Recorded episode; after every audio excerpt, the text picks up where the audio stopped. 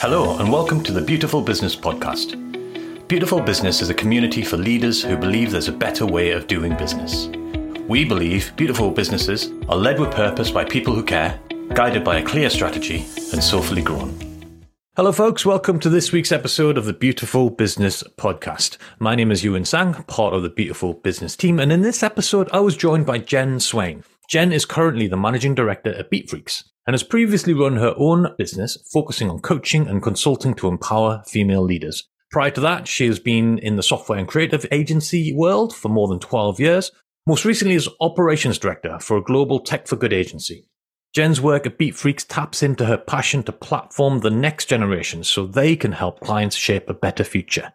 BeatFreeks is a youthful and creative insight led engagement agency specializing in scaling brand relevance for clients through young and diverse audiences between 16 and 35. The services span research and insight, consultancy, and activations. Through their work, they build agile communities of 16 to 35 year olds to understand them as citizens, consumers, and workers for the likes of Coca Cola, Google, TikTok, and DCMS, amongst others. They have packaged up their knowledge of these audiences into an insights platform called National Youth Trends which has recently been launched and tells you the mood of now so you can predict the trends of tomorrow. I really enjoyed this interview with Jen. There's some super interesting things in there about engaging Gen Z. Hope you enjoy it as much as I did. Let's talk about how businesses should be thinking about insights and engagement. Insight and engagement are two words that either make you really excited or they'll make you kind of sigh. And, you know, here we go again. So tell us why you folks at BeatFreeks are firmly camped in that form and why you think business leaders should be as well. Why should they pay attention to and get better insight and engagement? It's a strong question, Yiuwin. So, well, ultimately, I mentioned before, we specialize in that kind of 16 to 35 age range. And one of the main things that gets me so excited about working in the insight space with particularly that audience is that insight around what their ideas are their creativity and their innovation because you know we know that they're setting trends and they're creating trends and essentially they're telling us what's coming down the tracks so for me that's one of the really exciting parts of what we get to do at Beatfreeks. but the reason that insight and engagement as a package of work is really important is because it's what taps you into what's going on in the world around you and the mood of the people that you want to be speaking to. And, you know, ultimately our belief is that any great strategy or planning and execution, the precursor to that has got to be insight. Otherwise, you know, you mentioned groupthink earlier, you know, where are those decisions and where is that direction coming from if it's not coming from the people who are ultimately going to receive or consume that product or service? So, yeah, that's why for me, the work that we do is really, really important right now. Indeed, right. I like that kind of right now bit because, you know, we're going, it's like any state of change, right? When things aren't, you can't just follow the norm, as it were, and there are kind of changes coming down the road. And I guess that's the leads me on the next question, I suppose. I mean, personally, with the work that we do, massive fans of data driven decision making. But there are sometimes when you don't have all the data that you need. And I guess that's where insight and engagement comes in. I mean, how do you see with the work that you've done how insight and engagement comes in to help make those informed decisions? I guess a bit of a plug here. So we are releasing a product in January called National Youth Trends. And essentially what that does is taps into the mood of now across 16 to 35s across the UK. And the great thing about that product is that it's exploiting the gaps in that data. So where we don't have a full picture or where there's been a piece of research that's already been done, but we know that there are some voices in there who are maybe underrepresented or who haven't been asked, we get to do the insight into those gaps and then report on that. And it's an incredibly powerful piece of work that we're doing because ultimately that insight stuff is allowing the deeper dive into those kind of pockets of society or demographics that ultimately you need to see the full picture. And we love our stats, we love our quantitative research at Beatfreeks too. But you know what really gets us excited is understanding the context behind the numbers. So to me, that's really why the insight piece makes such a powerful addition to any sort of quantitative work you might be doing as well. Yeah, 100%. I guess there must be countless examples of where decisions have been made just on the kind of raw data alone rather than the story behind the data. And I guess what I'm getting from you is that in order for business leaders to make decisions, better informed decisions, they kind of need the pieces in between. The data is going to give you the what, right? It's going to tell you what people think and how many people think it, but it's not going to tell you why. And so that contextualizing piece is really possibly one of the most key parts to have in terms of decision making And I think it was um, Jeff Bezos who said relatively recently something around the data is great, but actually, when you look at some of the quotes and the insights, that's the gold. That's the stuff that's really telling you what's going on. And that's exactly the space that we play in. Fantastic. And I guess from a client perspective, then, for the people that you do the work, undertake the work for, for example, what do you advise to business leaders to encourage them to build that kind of insight into the way that they work? Because much like anything, it feels like there's a bit of a behavioral shift that needs to happen if you don't currently look at insight and engagement, if you are just looking at raw data and then thinking, well, that didn't work out the way we thought it was. There has to, has to be a bit of a shift around. And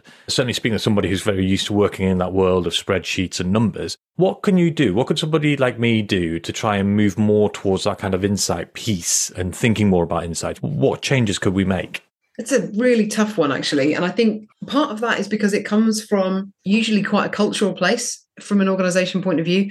You know, not everyone is open to the expansive thinking parts of what research and insight can unlock. So I think there's a few aspects. I think there's the cultural piece, which is do your leadership value that kind of information? And are there ways that they could? So being presented with, let's say, a top level spreadsheet that shows them these great numbers what value do you think they would get from having some contextualized insight that sits alongside to build a bigger picture? I think some of the other parts are around speed because your access to numbers and data can be lightning fast in this current age. And, you know, with the internet at our fingertips, we can all do a lot more than we used to be able to. But I think taking the opportunity to maybe slow down and do that insight piece properly first to inform your strategy and your planning is there the appetite to do that and i think you know those are the two sort of key areas where i think there needs to probably be a bit of shift in order to accommodate that more sort of data and insight driven decision making that is really interesting. You absolutely. I remember doing a presentation about how the world has changed, and you look at the two pictures I used to use was of the stock markets, and you'd see like the old one where on their phones,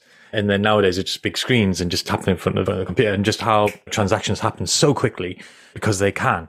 But the way that you just spoke there about the need to slow things down sometimes to really understand the context of the data that's coming through and the insights and those anecdotes, it comes back to many senses the humanity of it, the human elements of it, which can't be told in bar charts and graphs and things like that. As you say, the stories that kind of come through behind the numbers. That's it. Thinking back to a piece of research we did probably a year or so ago now, where we looked at across Gen Z people's dietary and eating habits, and it really sort of showed how many of Gen Z are vegan compared to meat eaters, vegetarians, etc. And uh, we were having a conversation with this sort of big blue chip food manufacturer at the time they were completely blown away. They thought all of Gen Z were vegan. So to be able to see that number and to see that sort of surprising stat, but then also understand the behaviors that sit alongside that. So, you know, okay, if this proportion of people are vegan, what's leading them to make that decision and lifestyle choice?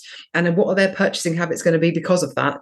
That together is a really, really powerful set of information that somebody can then action and think about in terms of new product development and pricing strategies and pieces. So, yeah, exactly to your point. Yeah, that is interesting. And that's a really brilliant kind of real world example, I suppose, in terms of not only the numbers, but what are the insights that come off the back of it. I'm not sure if it's going to be relevant or not, but I remember speaking with somebody about who worked in supermarket supply, I think there was. And it was just how there are so many interdependencies that you need to look at beyond. So during the summertime, if disposable barbecues, which are obviously horrible, but if they sold out, then they knew that they had to order more BAPs because they knew that people were going to be ordering and things like this. And I suppose there's going to be, as you say, the stories behind the data, which is going to be absolutely game changing for brands, for big businesses, if they can understand, they can almost kind of predict the different trends that are coming through based on the data of now, as, as they quite nicely kind of put it. So I just want to kind of round off. We mentioned it a couple of times there, but one thing that came through from when we spoke previously, Jen, was about challenging the norms and speaking about real kind of insight. I just wanted to delve a little bit deeper. I know you've spoken a bit about it already, but just looking at, you know, what is actually behind the number and to your mind, why it's so powerful for businesses and leaders to look beyond, you know, the number of data and to truly look at insights. If we think about that great phrase that we've all heard at some point in our lives of we've always done it this way, you know, I think that's so dangerous when it comes to operating now because of the pace of change, because we all need to be interrogating our assumptions and our biases by actually working with the people who have the real lived experiences that you as an organization or a brand need to know about you're going to be getting better insight. You're going to be therefore getting better products and you're going to be building more empathy into how you're designing, developing, you know, whether that's somebody who's running a global HR team or whether it's designing a tech product or a trainer brand wanting to understand why people aren't buying as many of their trainers. It can be so key to answering so many questions and really giving you direction in terms of where to step next. So, really, for me, that's why it's a really powerful thing to do.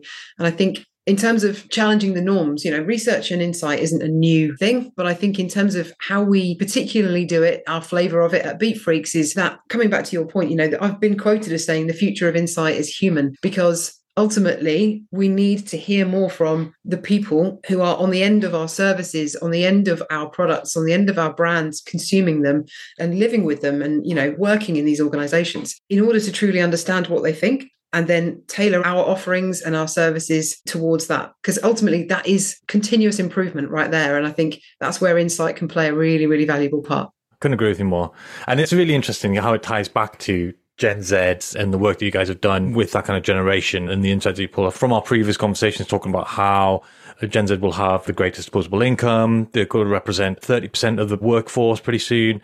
Getting that kind of insight just seems so critical for most brands and businesses these days, be it from a consumer perspective or indeed from an employer's perspective. So understanding the data and understanding what's behind that data becomes all the more important. Absolutely agree. Yeah. I guess just kind of finish it off then, I suppose. A bonus question, I suppose, that comes off this is what's been one of the most interesting projects that you've worked on at Beatfreeks when it comes to insight and engagement? Which one kind of stands out in your mind and why? That's a really tricky question. First of all, because I know so many amazing projects that we've done. But having been with the organization since July, I think one of the standout pieces for me is one of the ones that we're working on at the moment, actually. We're doing an amazing piece of work with Aston Villa women's football team. This has kind of come out of us funnily enough, doing exactly the process that we've just talked about, which is some insight led strategy. So we went out and spoke to a bunch of people around Aston and the local area to find out what would get them more engaged in the women's game. That has therefore informed Villa's strategy for how they do that outreach and engagement with the community that they already have. And off the back of that, we've been able to do a brilliant campaign, which is all user generated content. So we've recruited some great young content creators. They've been invited to a kind of behind the scenes experience at Aston Villa, watching a women's game and then kind of reporting back about it in order to get some hopefully future engagement for one of their upcoming games as well. So, you know, it really does show the power of starting from a place of insight, building it into strategy, and then using some of the insights to essentially develop a content campaign that can do that amazing activation piece towards the end. That sounds absolutely brilliant. And the passion. I didn't get to go to the game actually, but yeah. I bet, I bet. And the passion that you just used to kind of put that across as well, it sounds incredible. And I love the fact that you've engaged with younger content writers who I guess are aligned with the target market and trying to reach as well. So you get that connection coming through the brilliant thing about a couple of ways that we work. So, first of all, the young creators, and we call them young disruptors because we know that they're disrupting the world for the better. We always make sure that we give them access to influence, creativity, and we reward them for their time too. So, we believe that those things combined get them access to power, and hopefully, that means that they can shape the world for the better. And then the other piece of it is exactly what you just spoke to. So, the user generated content is, again, not a new thing. We're actually seeing a load of brands taking that up of late. To name a couple, Lush, Clark, are doing it really well. But the concept of it is that you are inviting people who perhaps aren't your traditional audience to create content on behalf of your brand and post it through their own social media platforms and channels in order to resonate with people who would see their content as authentic. And it's that authentic word that's really important there. So, yeah, user generated content campaigns is a real part of our service suite, and we're seeing loads of value in it for brand awareness. That's interesting that bit around the way that you engage with these content creators, with these young disruptors, as you kind of put through, it says to me you're kind of achieving that balance that we talked about earlier around giving them work that they enjoy, that they kind of you know, see and feel part of, that kind of goes beyond. And I very much noticed that you mentioned kind of rewarded them almost as a last thing. And I assume, you know, that might be through remuneration or might be through, you know, privileges or bonus, whatever it might be. But it's almost kind of the engagement that they have with doing the work, which is what leads on it. And it certainly sounds like um, a project that has really kind of sparked a flame in you. Oh, definitely. Yeah. It's great to see the team kind of galvanized around something. And as you say, that is our purpose, really. You know, our whole reason for being is to help young people get their fair share of power and bringing them into the work that we do and spotlighting them so they're front and center is super key to that. Fabulous. Yeah, your workforce is going to be the one to be envious of in a few years' time. If you're building this level of engagement so early on in their careers, it's going to be, um, yeah, really exciting. Oh, thank you. Already. I hope so. I hope so. Thank you so much, Jen Swain from Beatfreeks, for taking the time to interview and sharing your advice, insights, and experience. Thank you for joining us for this week's Beautiful Business podcast. Beautiful Business is a community for leaders who believe there's a better way to do business. Join us next time for more interesting discussions on how businesses can bring about change, helping communities, building a fairer society, and safeguarding the planet. You can also join in the discussion at www.beautifulbusiness.uk.